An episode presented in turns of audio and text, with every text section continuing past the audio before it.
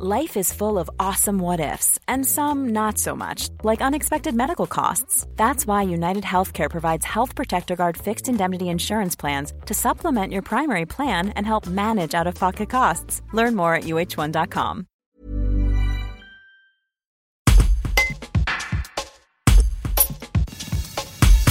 Le 23 décembre à 16h, le pont qui se trouve sur la route départementale 162 a été interdit à la circulation car jugé dangereux par le conseil départemental. Du coup, la vie quotidienne des habitants des villages alentours est devenue beaucoup plus compliquée. Les hameaux de Cons et Ville de Rossé sont même partiellement isolés. Le maire de Boucher-Montcharvin, Franck Paccard, s'attendait-il à cette fermeture en cette veille de Noël? Un reportage de Colette Lanier. Bien au contraire, on a vu une réunion le 16 novembre avec le service du département euh, qui s'occupe des routes ils attendaient une étude euh, qui avait été effectuée sur ce pont par un cabinet extérieur et ils étaient, on va dire, plutôt confiants sur euh, la qualité de ce pont. Et parce qu'aujourd'hui, il était déjà limité à 19 tonnes et on était même presque un petit peu optimiste pour éventuellement remonter le tonnage parce qu'on a aussi un problème de tonnage sur cet ouvrage qui, qui, empêche des entreprises de traverser dessus.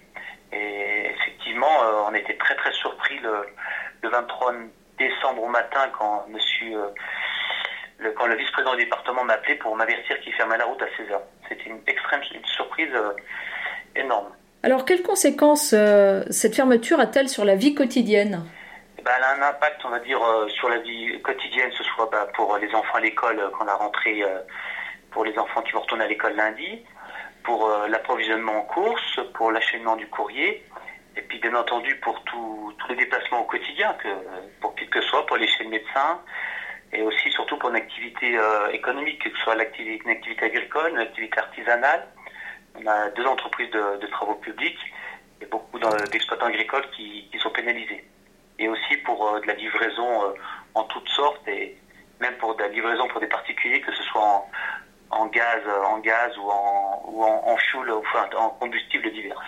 Alors est-ce qu'il y a deux hameaux qui sont particulièrement isolés? C'est surtout il y a deux hameaux, effectivement. Le, hameau de la ville de Rosset, qui, est, situé à, moitié sur le boucher Montcharmin et à moitié sur la commune de, Val-de-Chaise. Et surtout, euh, là, il y a un peu moins de personnes euh, d'impactés, mais c'est surtout le hameau de Cons euh, qui est beaucoup touché, et avec des riverains qui habitent entre le hameau de Cons et le col de l'Épine. Alors pour le courrier, par exemple, comment est-ce que vous vous arrangez? Alors le courrier, dans une réunion d'information qu'on a tenue lundi avec tous les riverains, J'aurais proposé plusieurs, hypothèses que j'avais un peu travaillé avec le responsable du centre de tri de Thône. On aurait pu faire venir le, courrier par Faverge, mais c'était plutôt compliqué parce que le tri se fait quand même à Thône. Et alors, cette possibilité était, faisable, mais plutôt compliquée, avec des risques du courrier qui s'égare, malheureusement. J'ai proposé qu'on mette une boîte aux lettres commune vers le pont. Après, il y a le risque quand même qu'elle soit vandalisée. Certains avaient un petit peu peur. Il y a quand même un riverain qui a posé sa boîte aux lettres. Euh, le, facteur, du coup, euh, en accord avec lui, met son courrier dans cette boîte aux lettres qui est à l'autre côté du pont. Euh, il y a certaines personnes qui ont, décidé de mettre leur courrier dans, dans leurs locaux, on va dire, professionnels, qui sont situés à Serraval. Et pour une bonne partie des habitants du village, on s'est mis d'accord que le courrier arriverait à la mairie du Boucher, dans la boîte aux lettres du Boucher. En fait, le centre de tri de trône mettrait le courrier de tous les particuliers dans des enveloppes cachetées avec leur nom dessus. Et c'est moi, quand je retournerai, parce que j'habite également ce village, le ce hameau, c'est moi qui distribue le courrier, euh, peut-être pas tous les jours, mais au moins tous les deux jours, qui leur distribue aux habitants. Et quand est-ce que vous espérez une réouverture de ce pont? Bah, Nous, on espère une ouverture euh, très rapide, mais aujourd'hui, à la date d'aujourd'hui, on n'a aucune réponse.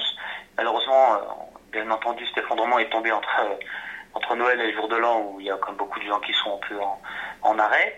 Alors on attend beaucoup des services de l'État, enfin surtout des départements. Nos politiques interviennent aussi en la personne de Jean-Paul Amoudry, dont on a le soutien puis qu'on compte qui nous soutiennent tout au long.